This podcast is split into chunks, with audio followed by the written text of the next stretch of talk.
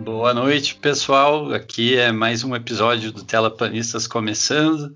Sou o André Thomazoni, estou aqui com o Henrique Kramer e o Rodrigo Busnardo. É, boa noite, amigos. Boa noite, André. Boa noite, pessoal. É, hoje a gente está vindo para qual? O nosso nono, décimo episódio? Ih, já perdi. Acho que é o décimo, olha só. Essa é a primeira errata do episódio. Na verdade, ele era o nono e não o décimo, como eu achei. É que nós gravamos um episódio inteiro sobre outro filme que o Henrique escolheu e acabamos tendo problemas técnicos e isso nos levou a descartar o episódio inteiro. Então daí a minha confusão de achar que esse seria o décimo, mas era o nono.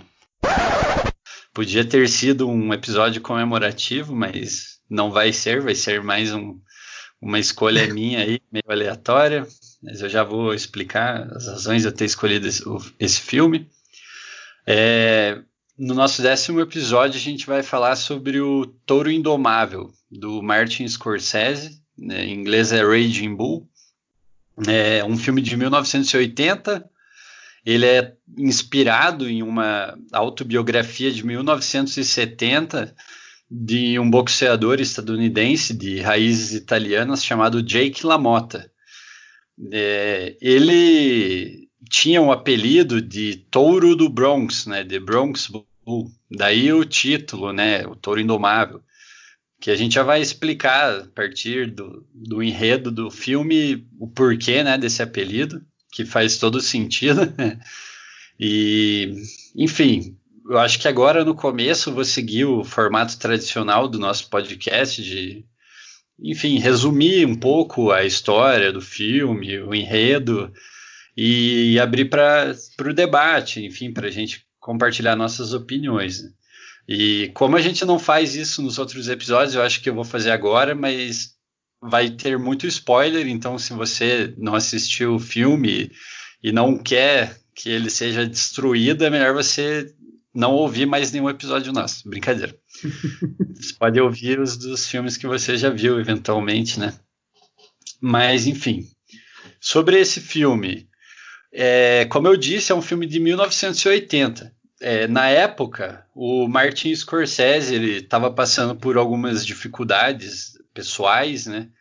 Eu não sabia disso, eu acabei lendo para falar a respeito do filme, trazer algumas informações, né?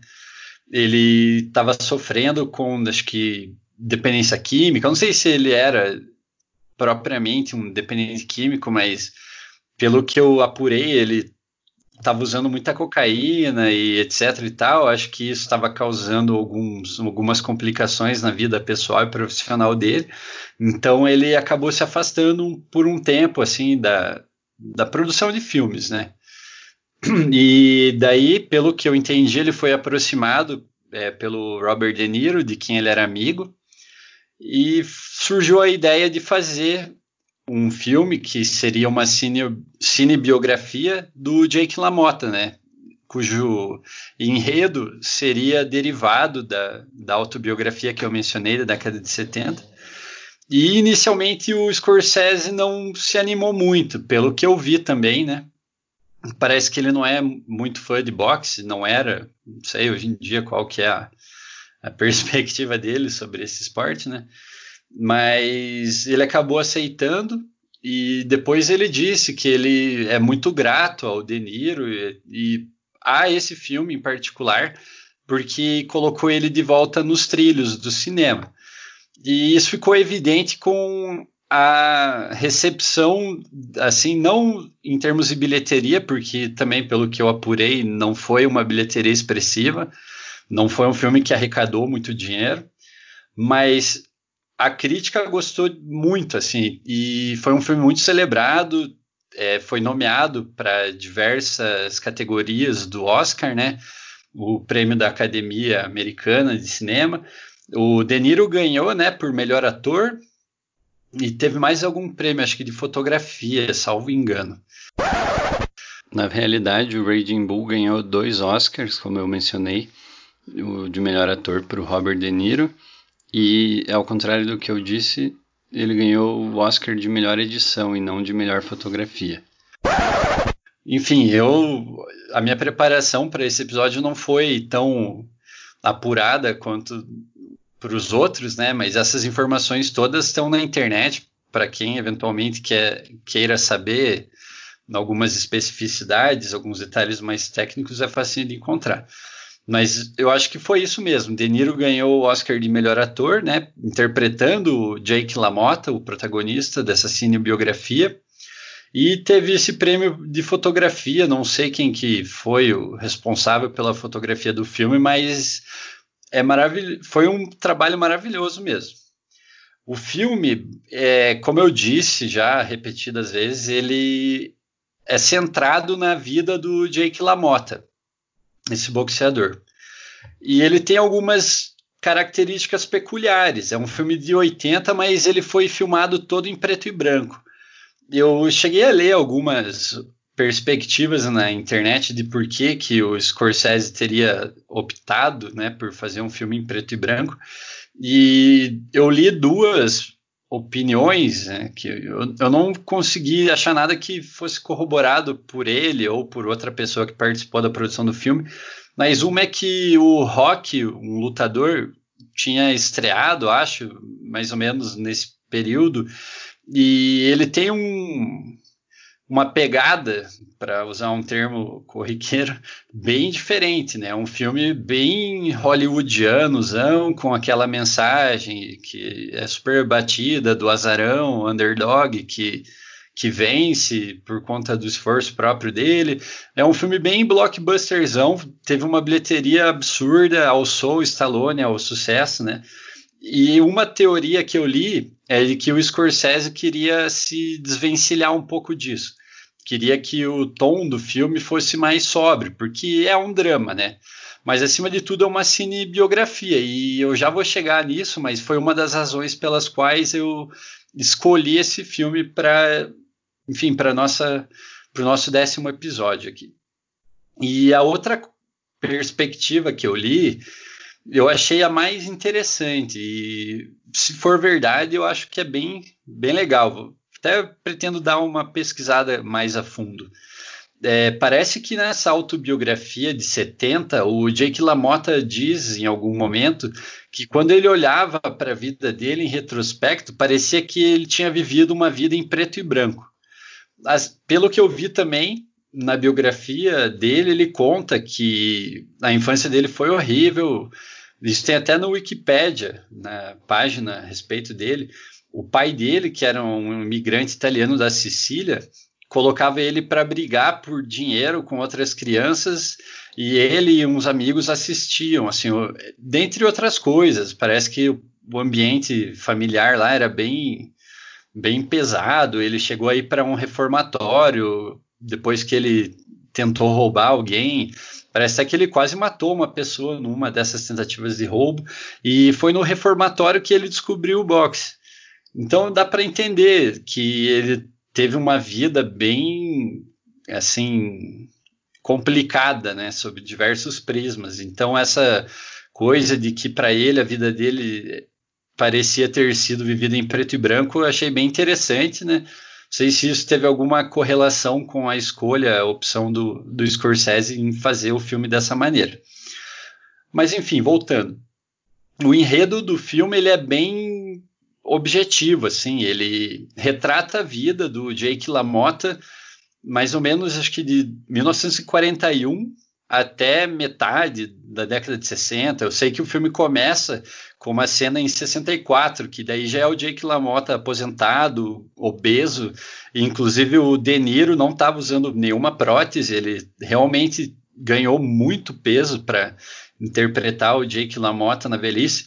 E o que é interessante também, para interpretar o Jake LaMotta no auge, né, da carreira como boxeador, o De Niro emagreceu muito. Ele viveu uma vida assim, com todos os rigores de disciplina de um boxeador mesmo. Ele até treinou com o Jake LaMotta por um período, e pelo que eu li, ele fe- chegou a fazer três lutas é, em Nova York antes das filmagens. Ele ganhou duas e perdeu uma. Achei bem interessante isso. É method acting, assim, clássico, né? E, enfim, E daí o filme mostra a vida do Jake LaMotta nesse período. O filme começa, como eu disse, com ele já mais velho e aposentado e tal, depois de sair do boxe, mas a narrativa se inicia propriamente com ele lutando em rumo à disputa do título, né? Que era o objetivo dele. Daí ele faz uma primeira luta, a gente é introduzido aos outros personagens principais, que foram pessoas, né, que realmente existiram e que participaram da vida do Jake LaMotta real. Você vê que o irmão dele, o Joey LaMotta, era o treinador dele, empresário, e você vê como era a vida dele em casa. Ele era casado com uma mulher com quem ele tinha um relacionamento totalmente é, distante, frio e até abusivo mesmo. Ele era extremamente hostil com ela, e ela, por sua vez, também se ressentia muito dele. E em um dado dia, assim, um, em um momento, ele conhece aquela que viria a ser a futura esposa dele, uma adolescente, né, chamada Vicky. Na verdade, não era o nome real dela, né, também é uma pessoa que existiu, mas que viria a se tornar a esposa dele, é, Vicky LaMotta.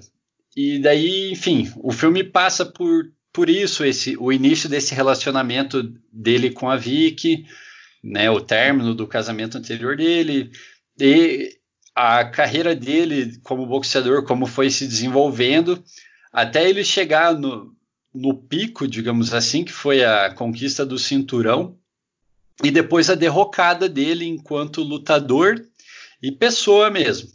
Eu tô falando bem rapidamente, mas nesses, né, nessa caminhada acontecem muitas coisas. Por exemplo, antes de disputar o cinturão, ele é obrigado a entregar uma luta para um lutador lá que era meio favorecido pela máfia. Você vê também durante o filme que ele tinha meio proximidade com mafiosos, ele era do Bronx, né, Nova York, tinha sangue italiano, tinha uma ascendência italiana, e era, o irmão dele principalmente era amigo de pessoas da máfia.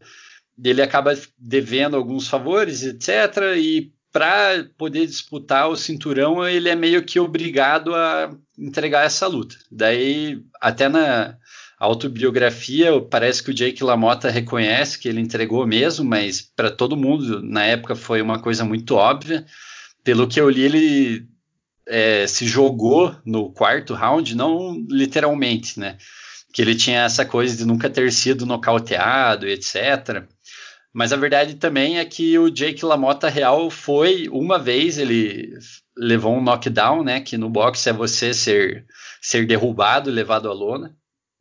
Mas no filme isso aparece em vários momentos em que o Jake LaMotta, né, interpretado pelo De Niro, se orgulha de nunca ter ido ao chão. E falando nisso, eu acho que só tem dez minutos de boxe no, no filme ao todo, pelo que eu li. E isso diz muito, né, e vai ao encontro do que eu mencionei sobre o Scorsese não ser muito fã de boxe. E ele mesmo disse numa entrevista para o New York Times, logo depois que o filme foi lançado, que não era um filme sobre boxe, que era um filme sobre um homem, que era o Jake LaMotta, que na visão dele era um homem elementar, foi o termo que o, o Scorsese usou. Eu não sei muito bem como interpretar isso, mas talvez ele tenha tentado sugerir que era um filme, um drama sobre um homem básico, talvez bem rudimentar mesmo, né? Que era o Jake LaMotta. Ele era uma pessoa extremamente instável mentalmente, é, muito teimoso e avesso a mudanças e, e enfim, aber, qualquer abertura emocional ou, enfim, do... Ele era uma pessoa muito difícil de se conviver. E isso é, isso é transparecido de diversas formas, assim, no filme. Ele consegue destruir completamente o relacionamento dele com o próprio irmão. Ele era extremamente possessivo e ciumento com a esposa dele, a Vicky, para não falar da primeira esposa, que, né, que ele era muito escroto. Ele agredia fisicamente a, na Vicky, isso aparece no filme em uma cena que, na minha opinião, é uma das mais pesadas. E, enfim, o outro grande drama que o filme traz era a rivalidade do Jake LaMotta com aquele que é considerado por muitas pessoas o maior boxeador de todos os tempos, o Sugar Ray Robinson. Era um boxeador negro estadunidense que foi uma sumidade, assim.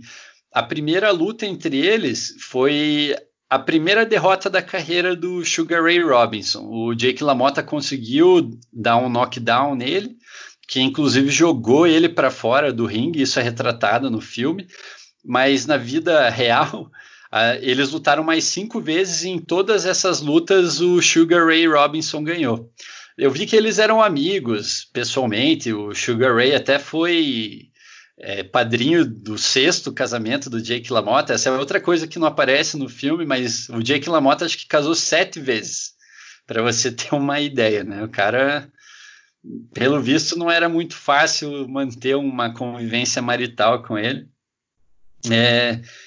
E daí o filme mostra, ele chega no auge da carreira dele, que foi a conquista do cinturão, depois dele ter que entregar a luta e ser suspenso pela comissão atlética, e, de, e mostra também a vida pessoal dele sendo, assim, destruída, e, em função dele próprio. Ele era um indivíduo muito autodestrutivo, muito hostil, né, toda essa possessividade, até esse egoísmo, esse ódio e raiva que ele tinha dentro dele, que não era muito bem dirigido a alguma coisa específica, assim, transparecia e respingava em todo mundo que convivia com ele, e ele acaba ficando solitário. Eu acho que essa é a grande síntese do filme. É, ao final a gente vê ele gordo, assim, velho, né, fazendo shows em, em lugares assim, bem decadentes, fazendo shows de comédia, né, stand-up shows, só que ninguém basicamente ria.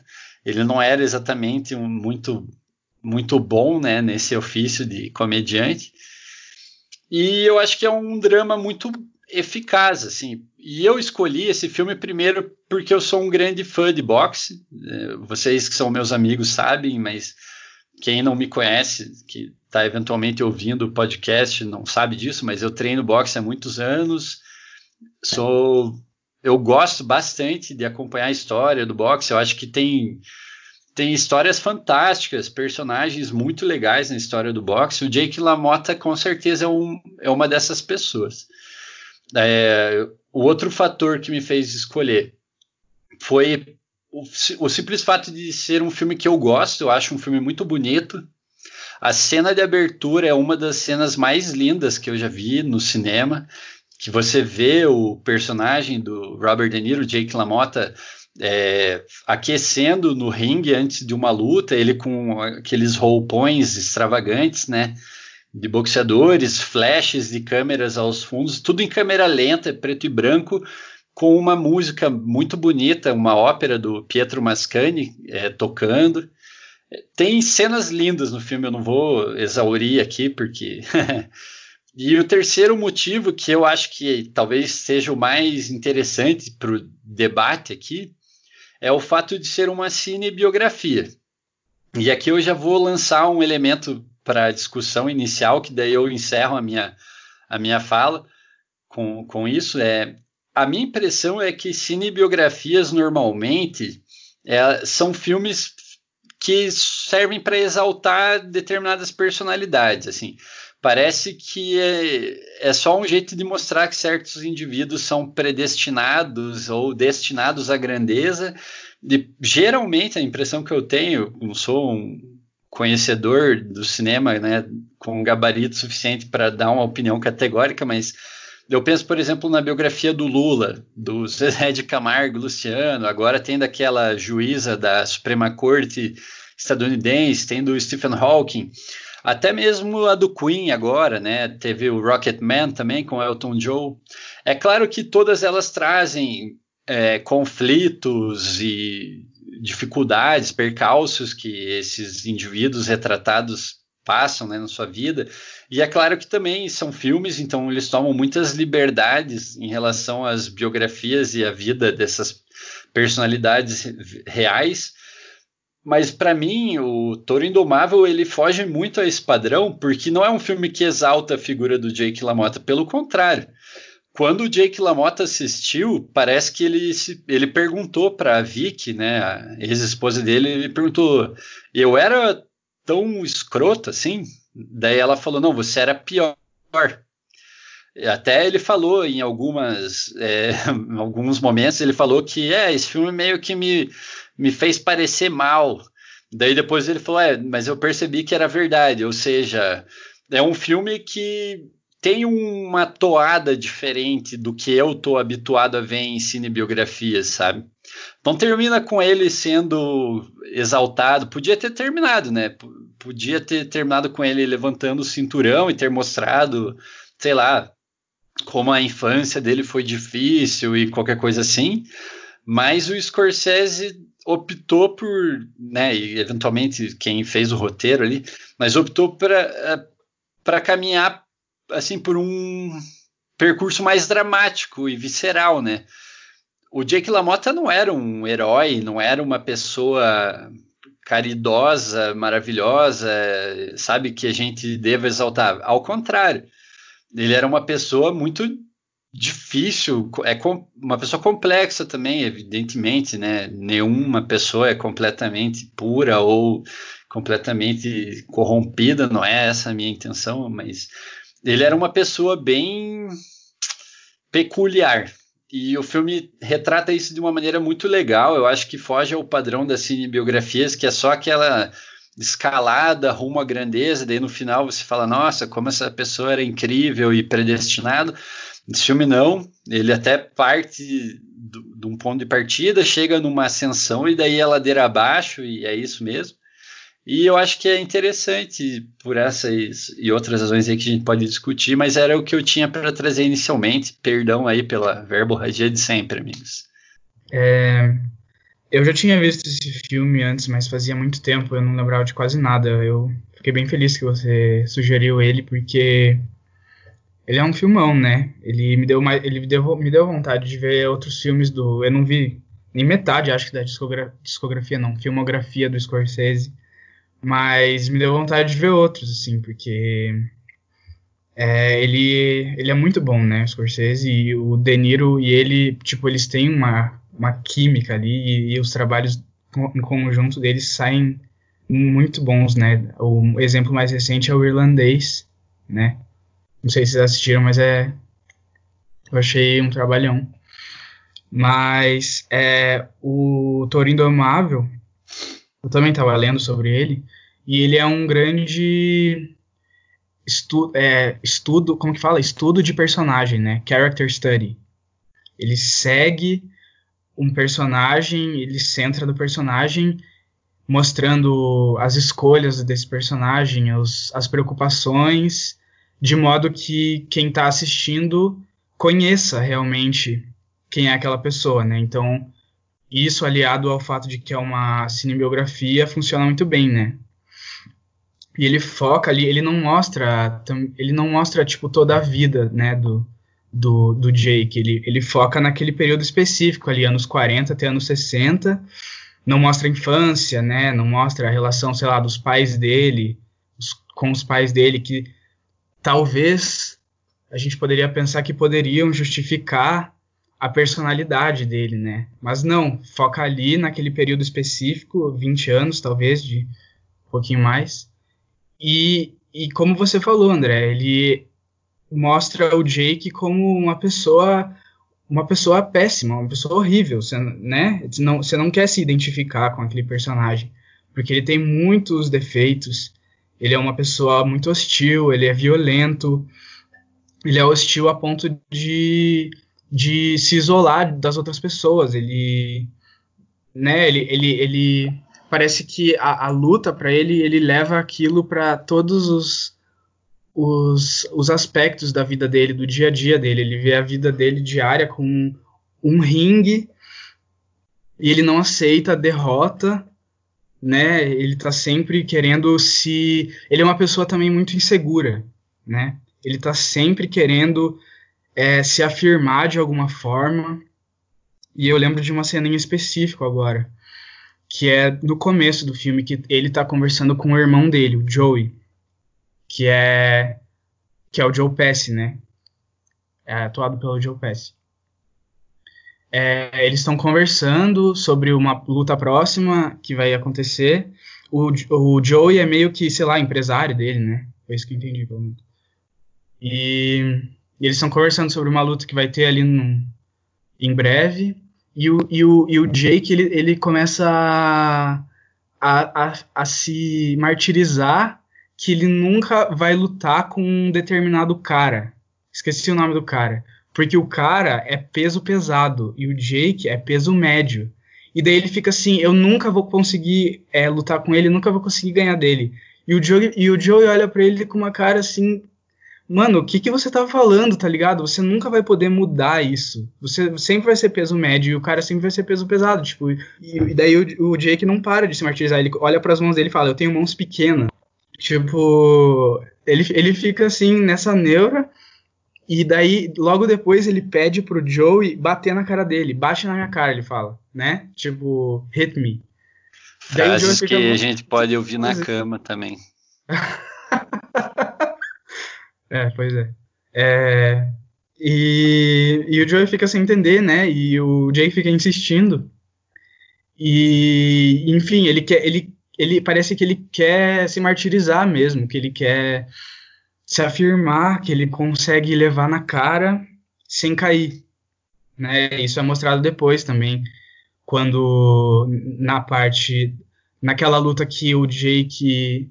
Ele tem, que, ele tem que perder, né, por determinação lá do... Acho que é o Tommy, que é um mafioso, que fala que ele precisa perder por causa lá da, das apostas que fazem nele, enfim, nas, nas, nas tretas lá da máfia. E o Jake, ele se recusa a cair, né? Ele só fica levando na cara de pé ali e ele se recusa a cair e ele, ele faz a luta parecer realmente... Ele faz a luta ser horrível, porque ele faz tudo parecer um... um, um como que fala isso?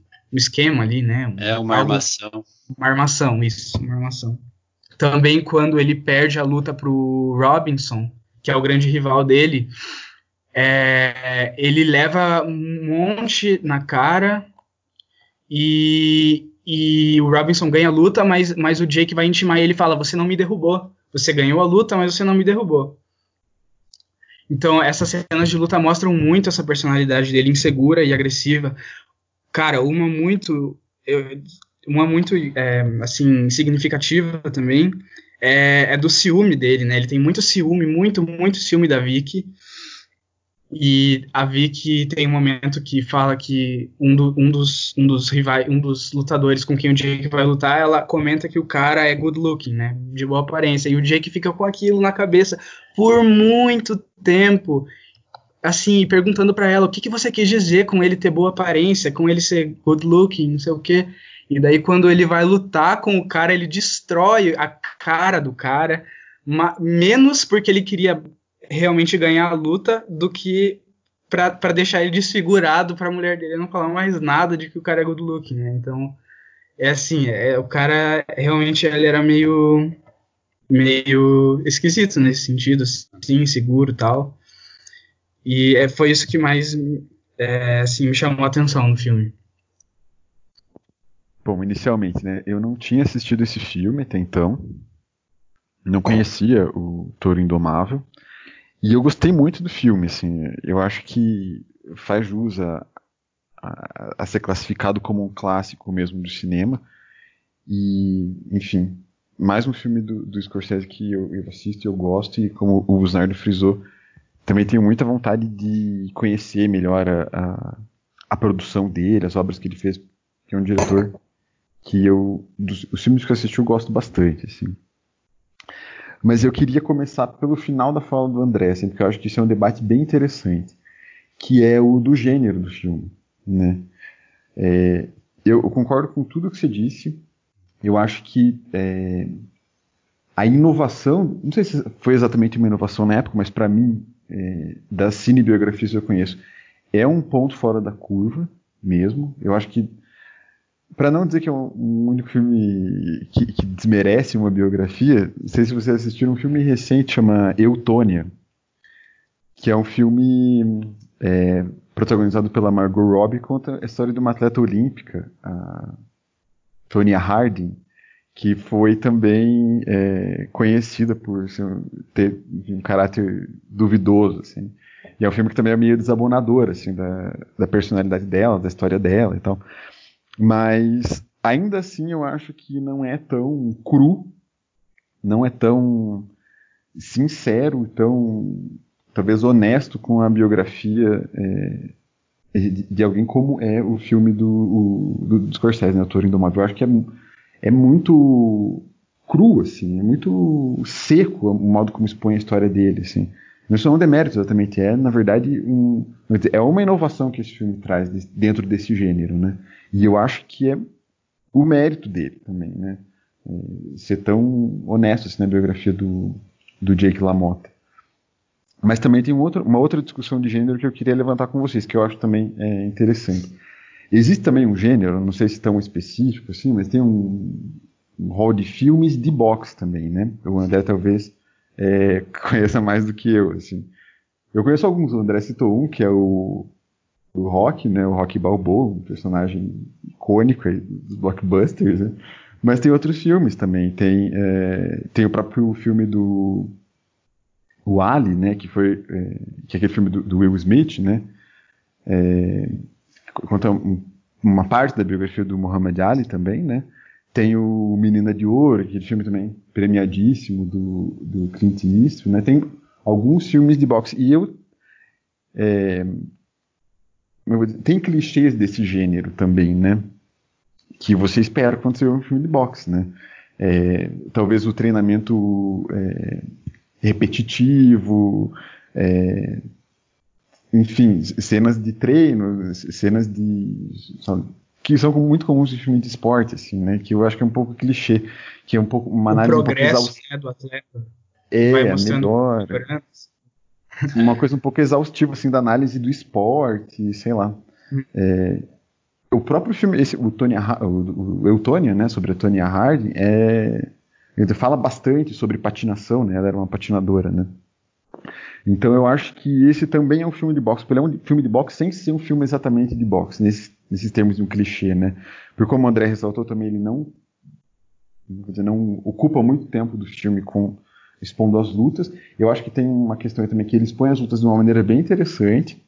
É, a fotografia, como o André ressaltou, dá uma dinamicidade e tal. Eu li em algum lugar, não que eu tenha reparado, mas que o Scorsese optou por filmar cada cena é, de modo diferente. Tem uma coisa muito interessante que ele faz numa das cenas, que é filmar em câmera lenta, e tem uma, um momento em que ele é, usa flashes das lutas também, né?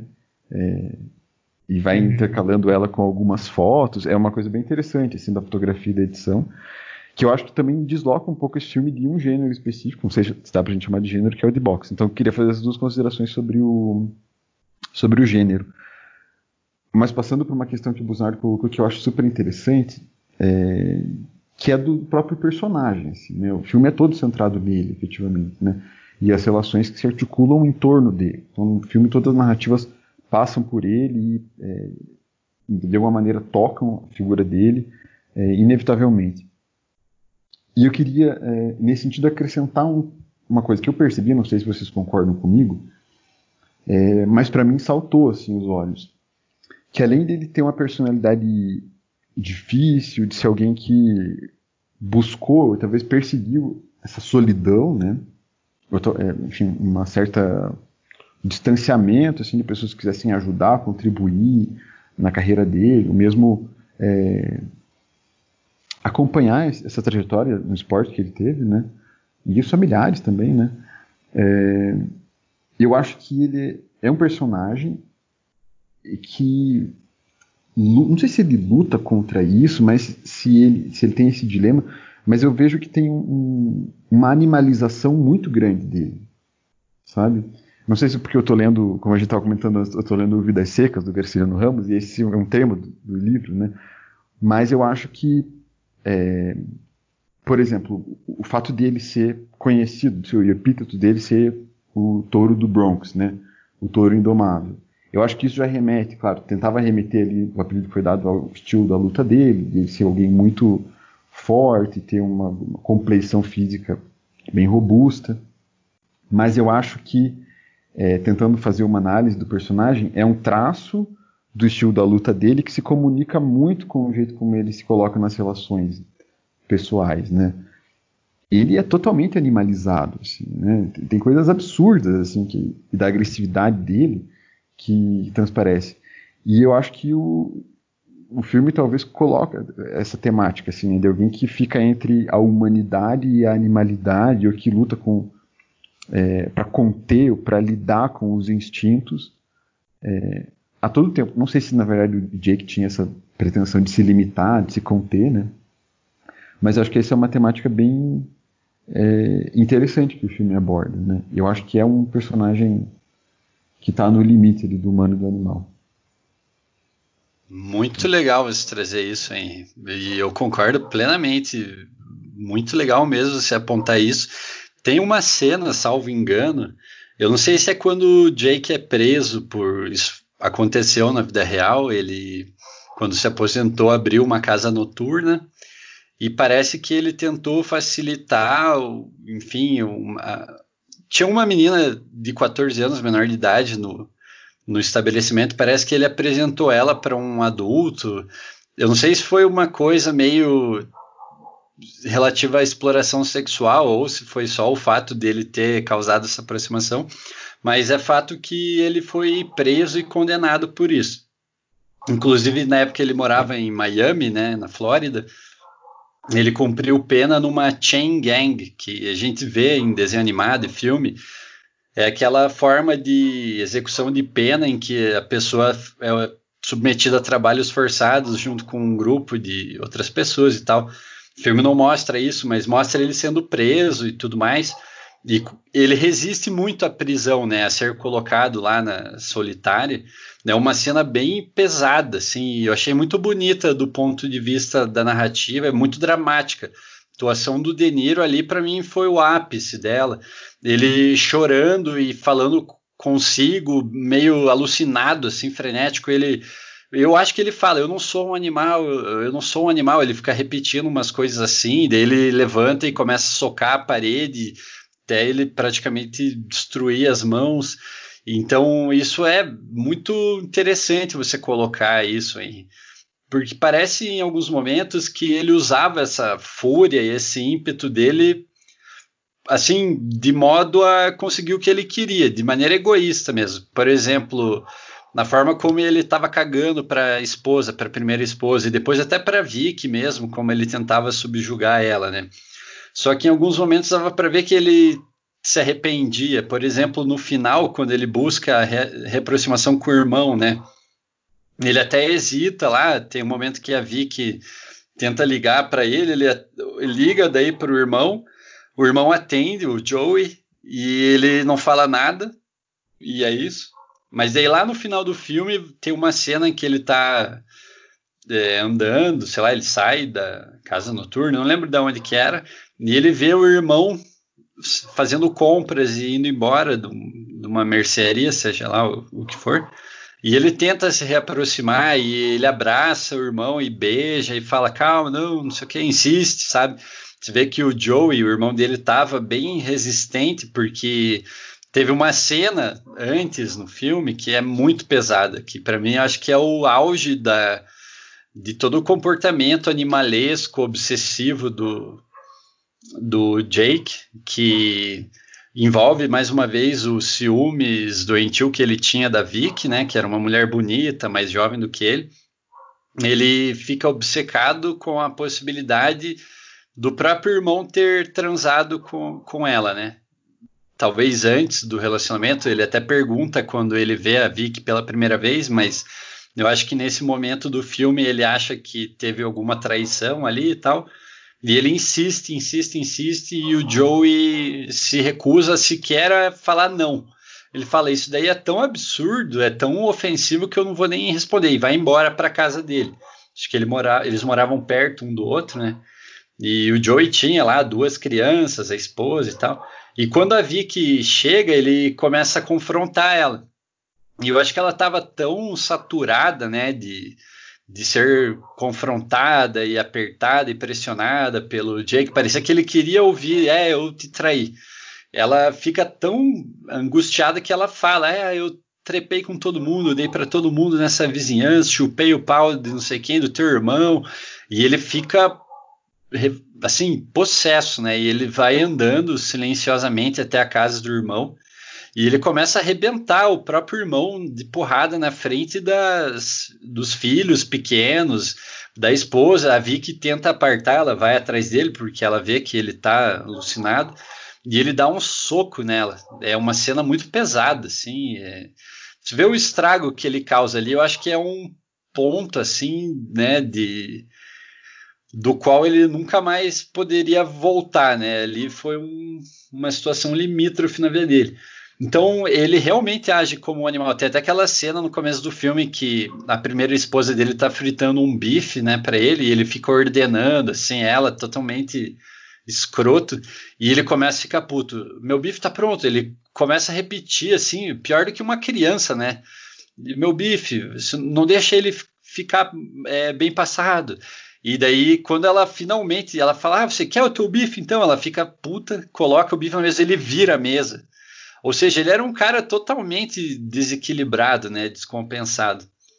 E quando eu mencionei é, que eu acho isso curioso numa cinebiografia em relação ao padrão do que eu conheço, pelo menos, né, de filme, que o Jake LaMotta ele não foi assim um boxeador é, maravilhoso. Por exemplo, ele só conseguiu segurar o cinturão por duas lutas, né, falando agora na vida real. Ele, acho que numa das listas que eu vi, tem a Ring Magazine, que é a revista de boxe mais tradicional, existe há mais de cem anos, eles fazem rankings periódicos e tal, eu acho que ele ficou entre os cem primeiros, assim, oitenta e alguma coisa dos melhores peso médio, né, que era a categoria dele, ou seja, ele não era um cara, assim... único, que nem o Sugar Ray Robinson foi, ele não chegava no nível de um Sugar Ray, não foi tão icônico quanto um Ali, ou sei lá, quanto um Rocky marciano da vida, poderia citar inúmeros boxeadores que deixaram o nome deles marcados como, assim, pessoas excepcionais, atletas excepcionais. Eu acho que o que diferenciava o Jake LaMotta era justamente essa ferocidade dele, né? Essa postura muito feroz. Ele, o boxe, para quem não, não é muito familiarizado, pode parecer, para quem não se interessa ou não se importa, como uma coisa muito simples, assim, é só subir num espaço lá e ficar trocando soco até o adversário cair. Obviamente é muito mais complexo do que isso, né? O boxe tem inúmeros estilos e formas de ser praticado e etcétera. E o estilo do Jake LaMotta, em inglês chamam de, o tipo de lutador como ele era, de brawler, né? É, numa tradução tosca é tipo o cara que sai dando soco na louca e não para de avançar, sabe? De ir pra frente. Então até talvez por isso viesse o apelido, além da aparência física, né, dele, que ele era um cara muito robusto. E parece que na vida dele ele era assim, né? Ele era esse touro, né, que, o touro indomável. Parecia que ele ia para frente arrasando tudo que tinha sem olhar para o lado, né? O touro parece que só enxerga o que está na frente dele. Num dado momento ele só enxergava o cinturão e foda-se. Ele chegou a... a entregar uma luta a pedido da máfia, se afastou de todo mundo, era um escroto com a esposa, só pensava no cinturão. Daí depois do cinturão, sei lá, ele, né, foi decaindo, assim, também não conseguia enxergar mais nada, não conseguia enxergar que ele estava sozinho, isolado. Então é, um, é muito interessante, eu, enfim, acho que eu estou já me repetindo, mas era mais, mais ou menos isso que eu tinha para trazer. Eu acho que essa analogia que você fala, Henri, dele ser equiparável a um animal é completamente pertinente, assim. Eu acho que até o título já meio que brinca com isso, né? Porque ele era isso, ele era basicamente um touro mesmo, em forma de pessoa.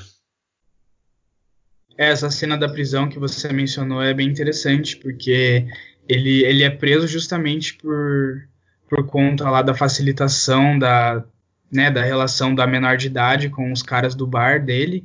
Ele abriu um bar, é, só para contextualizar, ele abriu um bar depois de, né, de, quando ele não lutava mais, ele abriu um bar chamado Jake LaMotta, né, que era o, no, o próprio nome dele. Ele, aí já mostra também uma parte... Da, do egocentrismo dele. Isso me lembra o saudoso Kiko's Bar, só Kiko's que é uma Bar. Homenagem. Apóstrofe S. Mas enfim, é... é ele, ele, ele conseguiu um nível bom de vida, né, com a, com a carreira dele. É, a história mostra essa ascensão dele, a ascensão e a, e a, e a decadência dele, né? Mostra bem isso. Ele conseguiu, ele ganhava várias lutas, ele chegou um momento que ninguém queria mais lutar com ele, porque ele, ele era tão agressivo e sangue nos olhos que ele ganhava de todo mundo mesmo, estourava todo mundo, ganhou um cinturão e, enfim, isso deu para ele um nível bom de vida, para ele e para a família dele. Ele criou três filhos e daí ele abriu esse bar e nesse bar aconteceu esse episódio aí que ele foi preso, que ele... que ele deixou uma menor de idade, uma guria de catorze anos, bebendo no bar dele, e a guria se envolveu com, com outros caras lá, e enfim, daí prenderam ele, né? E nessa cena da prisão ele começa a, a socar a parede, é, ele, ele, ele, ele, ele resiste à prisão falando que ele não é um animal, ele começa a socar a parede da cela, pergun- se perguntando por quê, né? Por quê, por quê, por quê? Né? E tipo, por que você acha, tá ligado? Ele, ele não consegue, ele não consegue perceber que ele tem culpa nas ações dele. Parece que ele, né? Ele não, ele não percebe isso, assim. Ele quer culpar todo mundo e não quer admitir nenhuma parcela de culpa. E isso acaba, isso é, em grande parte também acaba auxiliando nesse processo de, de isolamento dele, tanto que, tanto é que no fim do filme a mulher dele se divorcia dele. Não quer mais saber dele, e ele continua sendo um comediante decadente, gordo, com narizão deformado, né, e, enfim, essa ascensão e essa queda também é bem mostrada no filme. Sim, essa questão da culpa que você colocou, eu acho que fica bastante evidente é, naquela cena, depois de uma passagem de tempo que acontece ali no, no filme, e daí mostra já dentro da casa dele, uma casa um pouco melhor, assim, ele desce as escadas, o segundo andar, encontra o irmão na cozinha e começa a culpar o irmão por ele estar tá gordo, né? E, tipo, eu engordei, tô com oitenta e poucos quilos e a culpa é sua. E o irmão fica meio chocado, assim, ó, para de comer, né? Se você acha que você está gordo, para de comer. Porque parece um pouco incrível, assim, mas eu... Eu não sei, eu tive a impressão assim, que ele tinha uma limitação também um pouco intelectual, assim, né? Porque, porque parece alguém meio burrão, assim, sabe? Uma linguagem bem chula, né? Meio tosco, assim, né? Meio tosco, é, exatamente. Porque ele, ele se ferrou bastante, assim, com essa, esse tipo de personalidade, né? É, mesmo no momento de ascensão dele, né? Ele segue brigando com o irmão dele... Ele, quando ele está no, no auge da carreira dele, né, depois de ter ganho o cinturão, ele ainda é, provoca situações estranhas, assim, né? Por exemplo, é, circunstância de ciúme é, da mulher dele, envolvendo supostas traições com o filho daquele, do Tommy, né, o, o Sal, né? Então, são coisas meio estranhas, assim. Também me remeteram, assim, a outra, essa, essa questão de relacionamentos abusivos é muito recorrente também, né, na literatura, no cinema, é, parece um esquema, assim, de relacionamento bem típico, né, que ele desenvolve com a mulher dele e tal. E também uma coisa que me chamou a atenção, não sei se vocês concordam com isso também, ele tem um, uma, uma questão com mulheres ali, né, com mulheres bonitas, né. A primeira mulher dele, pelo menos a a atriz que foi escolhida para fazer ela, é uma mulher muito bonita também, né? E igualmente a Vicky, né? Também é uma atriz muito bonita, né? Eu tive curiosidade de ver é, fotos da Vicky mesmo, né? E ela era, de fato, muito bonita, assim, uma mulher muito bonita, inclusive. E ele... É curioso isso, assim, como, funciona, como funcionava a mente dele, né? Porque ele traía ostensivamente a primeira mulher dele, né? Inclusive, ele conheceu a Vicky traindo a mulher dele, né? Mas ele intolerava, não tolerava, por exemplo, que a Vicky pudesse sair de casa, né? Então, como se, por exemplo, os problemas, os problemas do relacionamento deles fossem é, decorrentes da conduta que ela tinha, né? Mas ele não parou de pensar que alguma vez, em algum momento ele já fez aquilo que ele proibia ela de fazer, né? Então, e depois também, né? Aquela cena meio bizarra, assim, que ele dentro do bar beija a menina de quatorze anos, mesmo depois de saber que ela é uma menor... Eu não sabia, né? Mas é, mesmo que ele não soubesse que era uma menina de quatorze anos, é uma situação meio estranha, assim, né? Porque ele é, era casado com ele, eles tinham filhos, né? É, e ele já é um, um atleta aposentado, decadente e é, se comportando daquela forma. Ele achei, é, dizer, talvez ele meio que volta assim, a, um, a um estado anterior, assim, de alguém que não controla seu apetite sexual e ele... Enfim. Acho que esse, o filme também deve tematizar isso, assim, né? Porque além dessa questão da relação dele com mulheres, tem uma outra cena em que, que eu achei bem interessante também. Acho, tem uma tensão bem interessante naquela cena. Em que antes de uma luta eles estão... É, no quarto, né? E, e ele pretende transar com ela, né? É, inclusive chama ela, convida ela pro sexo.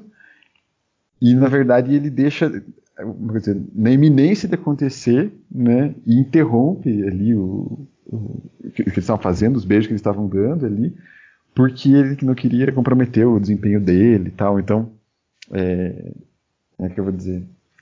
Eu acho que tinha um lado, assim, de alguém que tinha um apetite meio incontrolável, assim, uma libido que não tinha limite, né? Inclusive é, traindo a, a companheira dele em algum momento, mas que em algum momento queria conter essa, essa explosão, assim, sexual em nome do esporte, por exemplo.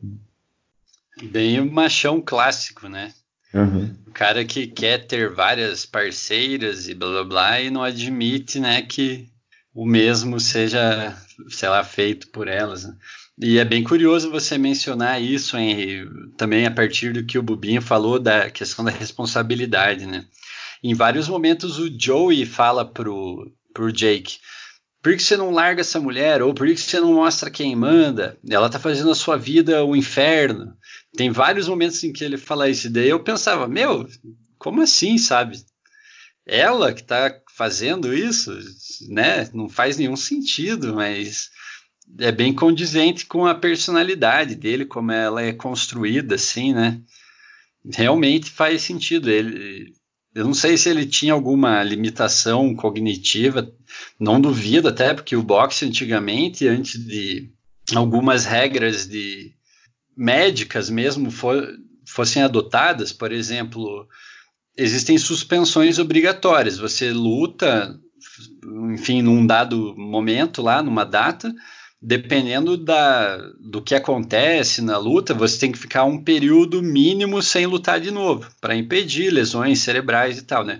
Antigamente não era assim, ele luta acho que com Sugar Ray Robinson, uma, sei lá, duas, quantas semanas depois da primeira luta, hoje em dia isso é inimaginável. De, antigamente era muita, muita, muita luta, era muito comum as pessoas ficarem sequeladas e hum. zoadas. Até uma vez eu vi um documentário, é, ele se chama Facing Ali.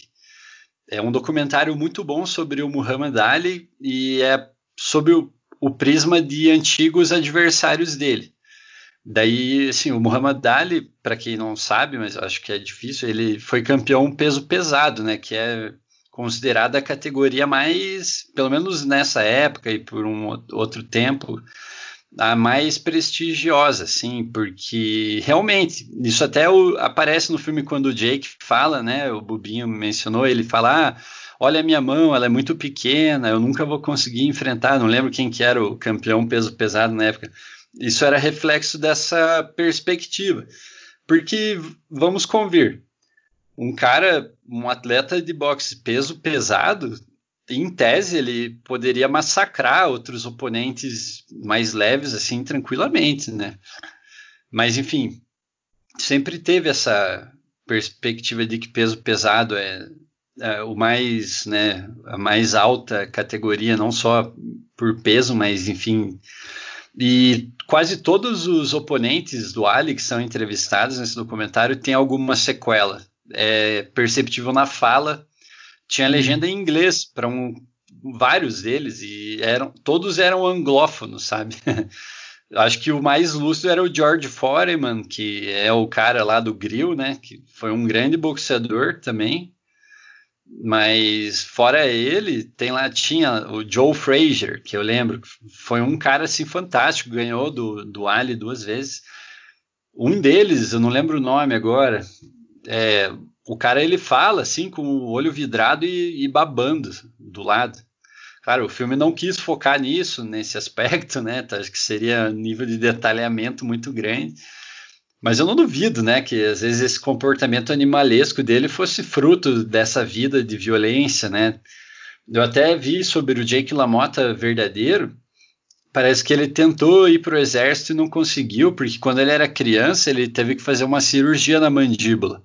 E eu acho, suspeito, que foi por conta das brigas em que ele era forçado a participar pelo pai dele, né?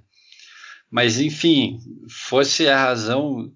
qual fosse, né, ele era realmente uma figura bem animalesca, né, esse apetite sexual, essa violência maluca aí, direcionada a essa incapacidade de, de refletir, de ter um mínimo de compostura, né, até eu vi que na biografia dele, ele não menciona o Joey, parece, pelo que eu vi, parece que ele excluiu o próprio irmão, não sei que cisma que acabou ficando ali, né. Agora eu acho que eu vou falar um pouquinho sobre a, a própria direção e fotografia do filme, que você mencionou, Henry, das cenas de luta, né? Eu acho fantásticas, por mais que sejam momentos muito efêmeros, assim, do filme, como eu mencionei, acho que são só dez minutos ali, naquelas que é duas horas e pouquinho, né? Por aí. É muito, tem cenas lindas, tem cenas lindas. Eu mencionei a...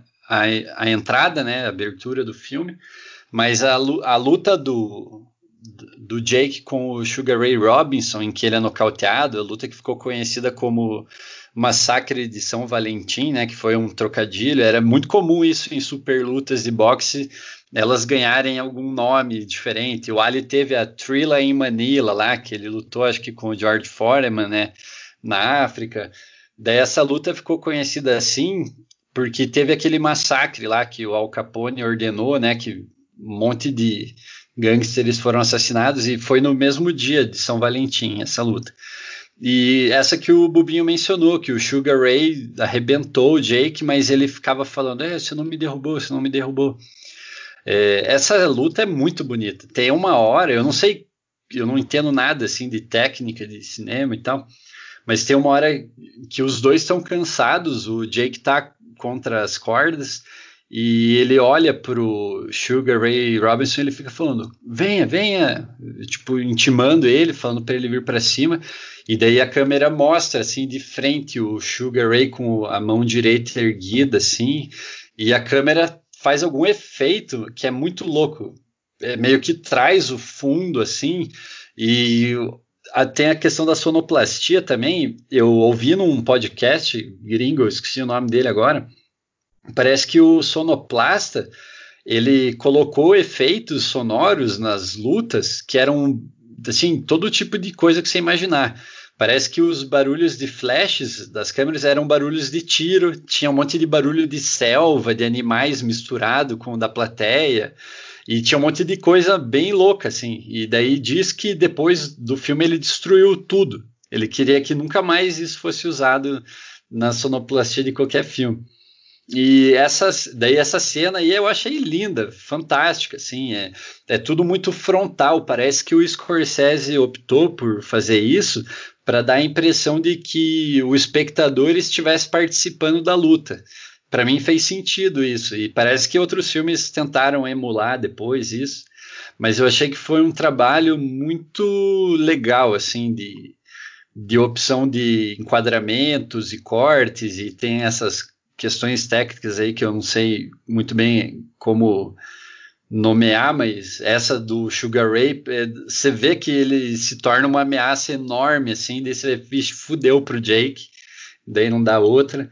É muito legal, assim, eu achei as cenas de luta muito bem produzidas. O fato de ser em preto e branco, acho que valoriza muito isso também, o sangue, né? Nossa, é muito brutal, é, parece que eles usaram calda de chocolate da Hershey, sabia? Chocolate syrup. E você vê na, na corda, assim, né, pingando e tudo mais, é bem visceral, né? Eu acho que talvez tenha muito a ver com o momento que o Scorsese estava passando na vida dele, né? Um momento bem duro para ele, pesado, né? Acho que isso acaba transparecendo nessa crueza aí do filme, mas eu também tô overanalyzing, talvez, né? Tô projetando coisas, não sei, só lendo o que ele tem para dizer. Cara, não foi à toa que ganhou melhor, é, melhor edição no Oscar, né? Porque é realmente, assim, é muito bem feito, cara. As cenas de luta são muito bem feitas, muito bem trabalhadas, muito bem editadas. Pelo que eu tô lendo aqui, quem editou, quem responsável pela edição foi a Thelma Schumacher, que trabalhou com o Scorsese por, em, vários, em vários outros filmes. E, como você falou, é, são filmadas de dentro do ringue, né? A câmera se movimentando enquanto a luta acontece. E porque seria muito fácil, é, né? Tipo, como se, visse, como se a gente visse uma luta de verdade na T V, que é aquela filmada de fora, de longe, a luta só acontecendo, beleza. Mas não, é... Esse je- é, o jeito do, que o filme faz dá uma dramaticidade muito especial para as cenas, né? É, tem uma que eu tava lendo sobre o filme, que o filme traz uns elementos religiosos também, né? Que o Scorsese gosta de trabalhar nos, nos personagens dele. Que o, o De Niro, o Jake, quando ele tá apanhando, eu acho que é do Robinson, que ele, ele, ele tá estirado nas cordas do ringue, como, com os braços abertos, né, como meio que, assim, emulando Jesus Cristo na cruz, né. É, tem também aquela cena, acho que é da última luta dele, que ele perde o cinturão, eu não sei se é essa mesma luta, mas, enfim, que é aquela que ele leva um socão na cara e o sangue jorra no povo da plateia. É assim, essa, né? É com o Sugar Ray. É, é com o Sugar Ray também, né. Que o, o barulho é sensacional, né? O, a, o som ali, a mixagem de som e, e o sangue jorrando na cara do, dos jurados ali, tipo... Cara, e, e é o fato de ser preto e branco parece que dá, dá mais efetividade pra cena. Eu gostei muito.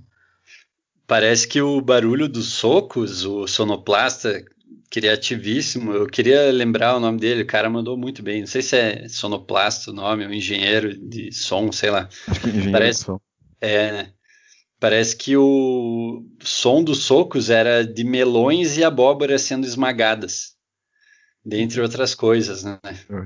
Eu achei muito massa, eu não tinha reparado, né? Óbvio, eu não identifiquei isso, jamais ouviria, oh, isso é o barulho de uma abóbora sendo esmagada. Não, né?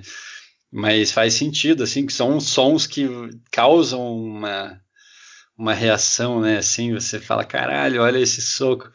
É, essa cena da luta com o Sugar Ray, que é, é logo depois disso, desse momento que eu mencionei, que aparece o Sugar Ray, né, aquela figura sombria ali na frente dele, é, é muito crua, meu Deus, é tipo aquela cena, eu acho que, não sei se tem alguma relação, né, mas eu achei bem parecida com a cena em que ele arrebenta lá o, o rapaz que a Vicky falou que era good looking, né. Porque é bem parecida, o cara tomando soco, soco, soco, daí o nariz dele meio que sai para fora, mas tem esguichos de sangue, né? E de certo modo isso acontece com o Jake, né? Não sei se era uma forma de karma ou qualquer coisa que fosse ali representada, né? Mas uma coisa também que eu esqueci de mencionar, é, o boxe ele tem uns chavões, assim, o boxe esporte. Tem até uma frase que diz em inglês que o boxe não é para meninos bonitos, porque é brutal, né? Você, invariavelmente, você vai ficar machucado. Claro, tem também aqui no futebol brasileiro, a gente tem aquela frase, é, treino é treino, jogo é jogo, né? É possível você praticar boxe sem... Isso é uma coisa que eu sempre falo para pessoas interessadas em praticar. É, é possível você treinar sem se expor ao combate necessariamente, mas é como essa frase diz, né? Treina, treina e jogo é jogo. O boxe mesmo invariavelmente envolve tomar soco na cara, no corpo.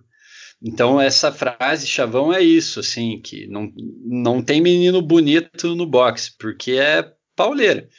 E daí era normal, é, por conta das apostas e tal, as pessoas prestarem atenção na aparência física do boxeador. Porque, em regra, uma aparência bonita indicava que o cara não tomava muito soco, né?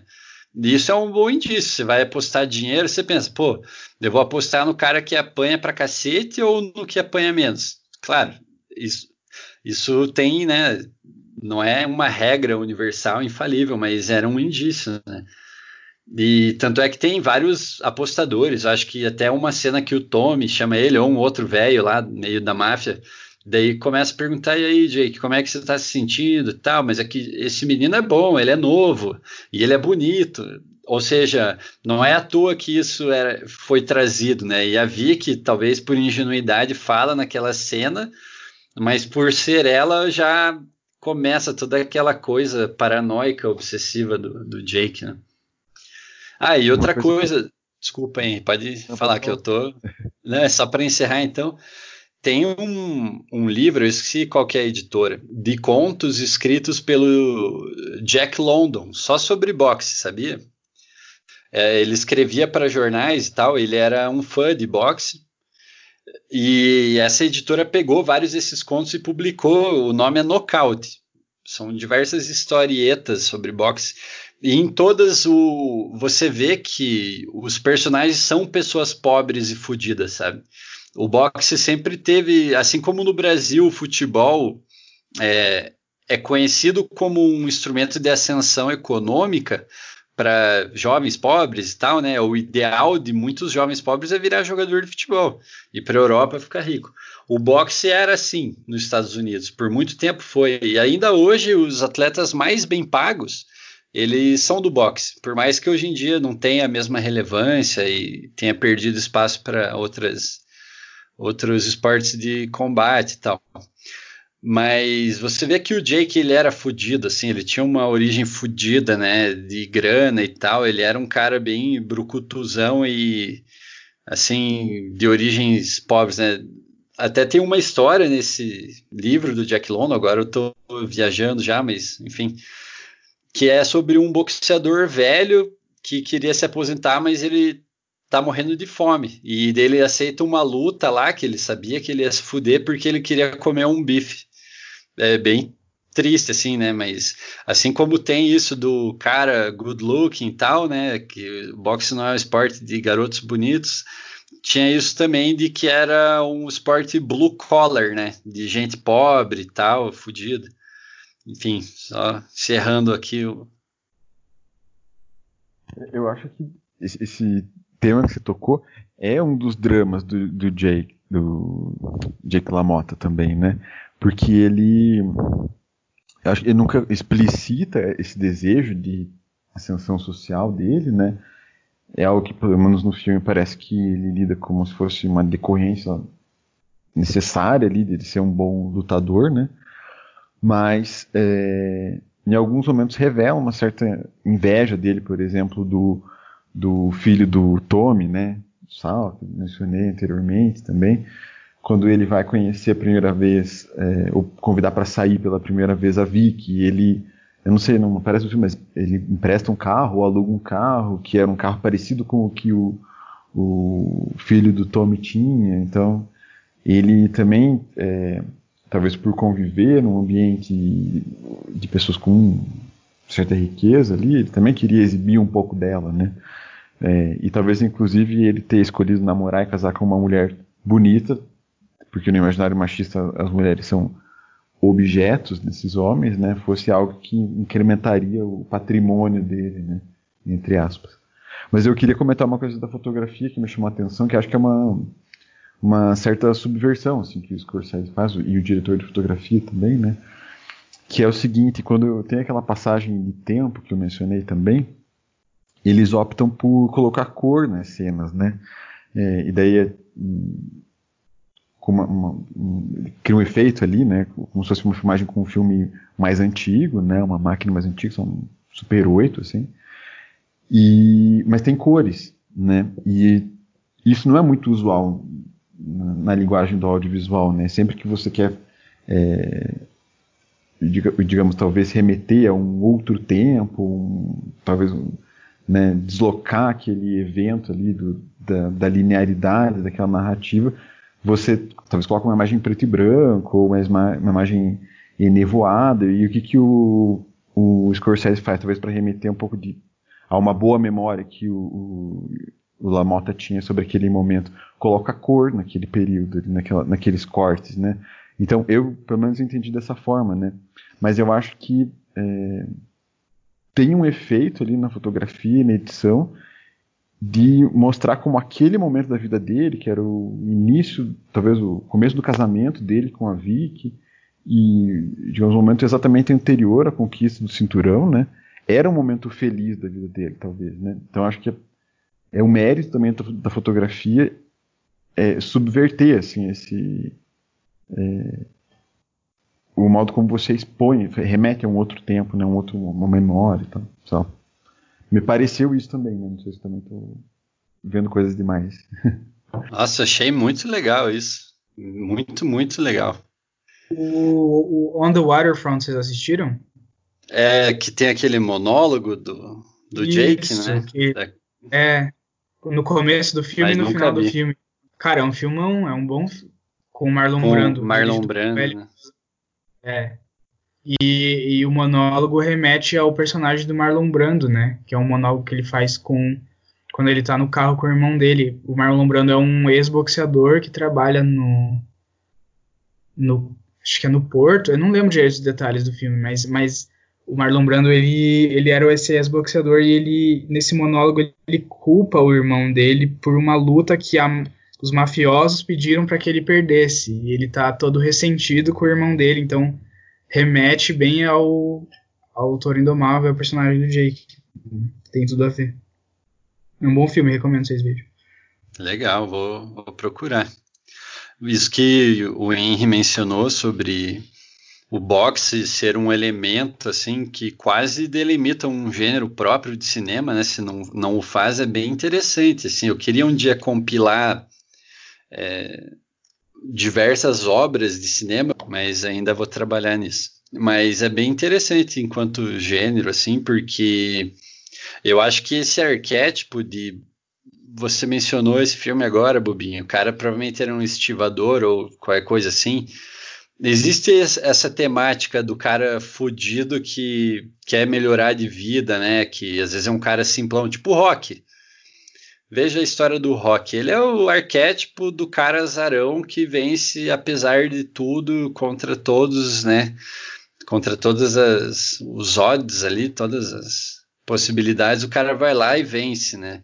É um tipo de história bem americana, inclusive, self-made man, o cara que vai, blá, blá. Alguns filmes fogem, é isso, né? Tem um...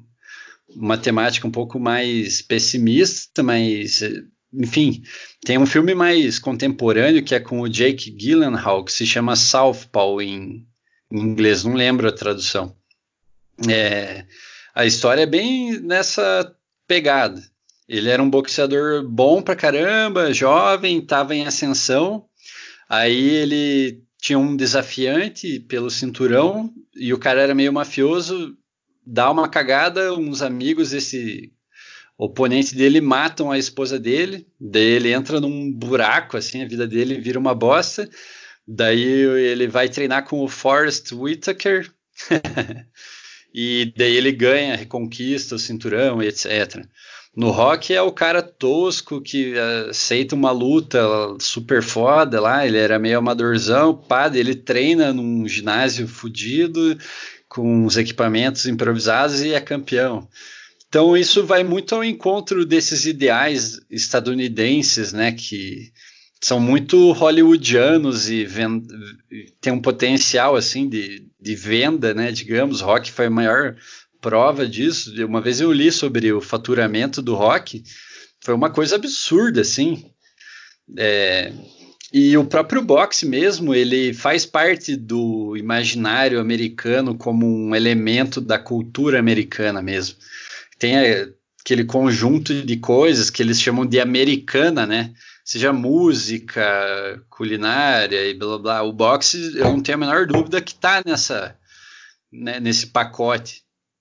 Então, talvez o Scorsese, que é um cara que tem um olhar sobre a América bem particular, talvez ele tenha desejado fazer um, esse filme com essa temática por isso também, né? Se você for ver, tem vários filmes dele que retratam particularidades do, do, dos Estados Unidos, da vida americana. Todos os filmes de máfia dele, tem até o Gangues de Nova York, que é um ponto fora da curva, que é um filme que eu gosto dele, mas é bem diferente do padrão, assim, né? Enfim, contar o boxe, ao meu ver, também é falar sobre os Estados Unidos e esses ideais, né, de, de ascensão e do indivíduo contra tudo e se, se criando, né, em meio à diversidade. Eu acho que esse filme, apesar dessa não ser exatamente a temática central, é uma coisa, né, que está tangenciada ali. Mas, enfim, né? É, não sei se vocês já estão satisfeitos aí com, a, com o debate. Fica a recomendação, então, desse filme para quem eventualmente está nos ouvindo sem ter assistido antes. Você é uma pessoa que, para mim, não se importa com spoilers, né? Mas garanto que esse é um filme bom. Eu acho que ele tem muitos méritos. Eu gostei de ter discutido ele com vocês, meus amigos queridos. Eu gostei é... muito, sempre. Show de bola. E é isso aí, agradeço mais uma vez por poder estar aqui participando desse podcast, desse nosso projeto pessoal de, de estudar o cinema, né, do nosso jeitinho especial. E fica aí o convite para vocês que estão nos ouvindo ouvirem os outros episódios e os próximos aí que virão. Isso, falando isso aí, então. Em próximo, estou ansioso para saber o próximo. É... Eles não usam black tie. Putz. Too soon. Imagina. Não, vou pensar ainda na minha indicação. Não tenho uma indicação por enquanto. Tá bom. Boa. Próximo curador é o Henry. Eu fiz essa piada que a gente gravou um episódio que era de curadoria do Henry. Era sobre o Eles Não Usam Black Tie. E aconteceu um pequeno probleminha na gravação que só a minha voz foi captada. Então a gente acabou perdendo. Esse deveria ser o décimo primeiro episódio, né? Mas, enfim. Coitado, vida que segue. Mas me senti muito mal com, com isso. Ah, tem outros episódios, né? Sim. É. Eu acho. Então tá. Até o próximo, pessoal. Até, até mais.